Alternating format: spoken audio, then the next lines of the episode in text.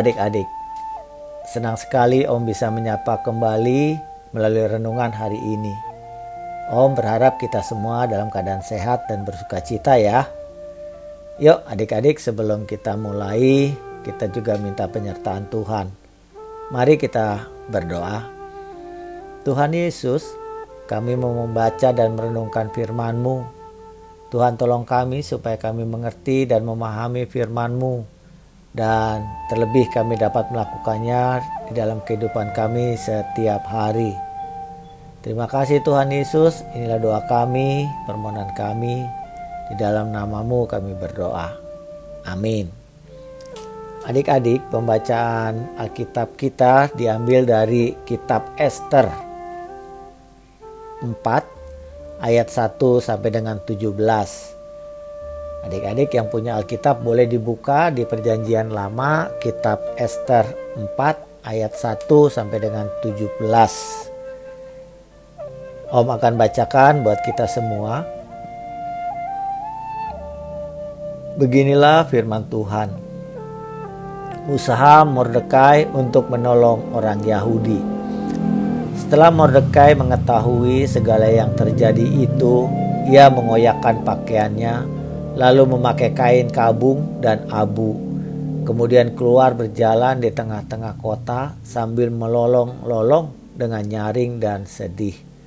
Dengan demikian datanglah ia sampai ke depan pintu gerbang istana raja. Karena seorang pun tidak boleh masuk pintu gerbang istana raja dengan berpakaian kain kabung. Di setiap daerah ke mana titah dan undang-undang raja telah sampai, ada perkabungan yang besar di antara orang Yahudi, disertai puasa dan ratap tangis. Oleh banyak orang dibentangkan kain kabung dengan abu sebagai lapik tidurnya.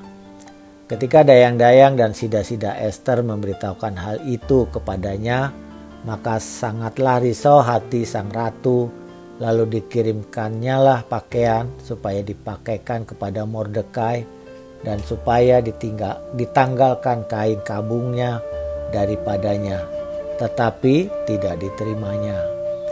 Maka Esther memanggil Hattah, salah seorang sida-sida raja yang ditetapkan baginda melayani dia, lalu memberi perintah kepadanya menanyakan Mordekai untuk mengetahui apa arti dan apa sebabnya hal itu. Lalu keluarlah Hatta mendapatkan Mordekai di lapangan kota yang di depan pintu gerbang istana raja. Dan Mordekai menceritakan kepadanya segala yang dialaminya, serta beberapa banyaknya perak yang dijanjikan oleh Haman akan ditimbang untuk memper, untuk perbendaharaan raja sebagai harga pembinasaan orang Yahudi. Juga salinan surat undang-undang yang dikeluarkan di Susan untuk memunahkan mereka itu diserahkannya kepada Hatta supaya diperlihatkan dan diberitahukan kepada Esther. Lagi pula Hatta disuruh menyampaikan pesan kepada Esther supaya pergi menghadap raja untuk memohon karunia-Nya dan untuk membela bangsanya di hadapan baginda. Lalu masuklah Hattah dan menyampaikan perkataan Mordekai kepada Esther. Akan tetapi Esther menyuruh Hattah memberitahukan kepada Mordekai. Semua pegawai raja serta penduduk daerah-daerah kerajaan mengetahui bahwa bagi setiap laki-laki atau perempuan yang menghadap raja di pelataran dalam, dalam dengan tiada dipanggil hanya berlaku satu undang-undang, yakni hukuman mati hanya orang yang kepadanya raja mengeluarkan tongkat emas yang akan tetap hidup. Dan aku selama 30 hari ini tidak dipanggil menghadap raja. Ketika disampaikan orang perkataan Esther itu kepada Mordekai, maka Mordekai menyuruh menyampaikan jawaban ini kepada Esther. Jangan kira karena engkau di dalam istana raja, hanya engkau yang akan terluput dari antara semua orang Yahudi. Sebab sekalipun engkau pada saat ini berdiam diri saja, bagi orang Yahudi akan timbul juga pertolongan dan kelepasan dari pihak lain. Dan engkau dengan kaum keluargamu akan binasa. Siapa tahu mungkin justru untuk saat yang seperti ini engkau beroleh kedudukan sebagai ratu. Maka Esther menyuruh menyampaikan jawaban ini kepada Mordekai. Pergilah, kumpulkanlah semua orang Yahudi yang terdapat di Susan dan berpuasalah untuk aku. Jangan makan dan janganlah minum tiga hari lamanya, baik waktu malam, baik waktu siang Aku serta dayang-dayangku pun akan berpuasa demikian, dan kemudian aku akan masuk menghadap raja. Sungguh pun berlawanan dengan undang-undang, kalau terpaksa aku mati, biarlah aku mati. Maka pergilah Mordekai dan diperbuatnya tepat seperti yang dipesankan Esther kepadanya. Demikianlah pembacaan firman Tuhan. Adik-adik, judul renungan kita yaitu dipilih untuk sebuah alasan. Ya, jangan judul dipilih untuk sebuah alasan.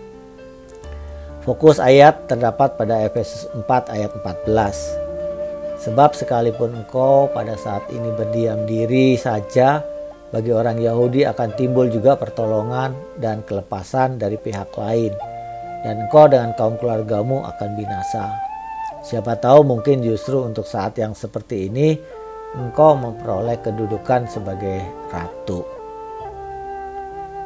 Adik-adik, Mordekai dan Esther, anak angkatnya, termasuk orang-orang buangan yang diangkut dari Yerusalem bersama Raja Yekonya, Raja Yehuda, dalam rombongan pembuangan oleh Raja Nebukadnezar, Raja Babel. Sebagai seorang buangan hidup mereka tidaklah sebebas dan senyaman penduduk asli. Keselamatan mereka selalu terancam oleh penguasa yang tidak selalu berpihak dan memperhatikan mereka. Merdokai sangat menyadari situasi itu dan besar keinginannya untuk bisa menjaga dan menyelamatkan bangsanya, terutama Esther, anak angkatnya yang elok, perawakan, serta cantik parasnya. Ketika Raja Ahasveros berupaya untuk mencari ratu pengganti Ratu Wasti, Mordekai mengizinkan Esther untuk mengikuti pemilihan ratu itu. Mordekai berpesan pada Esther bahwa apa yang dilakukannya adalah seizin Tuhan untuk sebuah maksud yang besar, yakni menyelamatkan bangsanya. Esther yang patuh serta memahami tujuannya berada di sana dan berkelakuan baik serta menunjukkan sikap yang menimbulkan kasih sayang banyak orang kepadanya. Raja pun pada akhirnya menaruh kasihan yang besar kepadanya. Raja berkenan memilihnya menjadi ratu pengganti ratu Wasti. Haman, seorang pejabat kerajaan, ingin memunahkan semua orang Yahudi bangsa Ratu Esther. Mordekai meminta kepada Esther agar menghadap raja agar tidak memunahkan orang Yahudi. Namun Ratu Esther takut karena tidak mudah menghadap raja. Bahkan bisa jatuhi hukuman mati kalau bukan karena permintaan raja. Mordekai mengingatkan Ratu Esther bahwa Tuhan mengizinkan Esther menjadi ratu pasti ada rencana atau tujuan Tuhan. Esther akhirnya setuju untuk menghadap raja.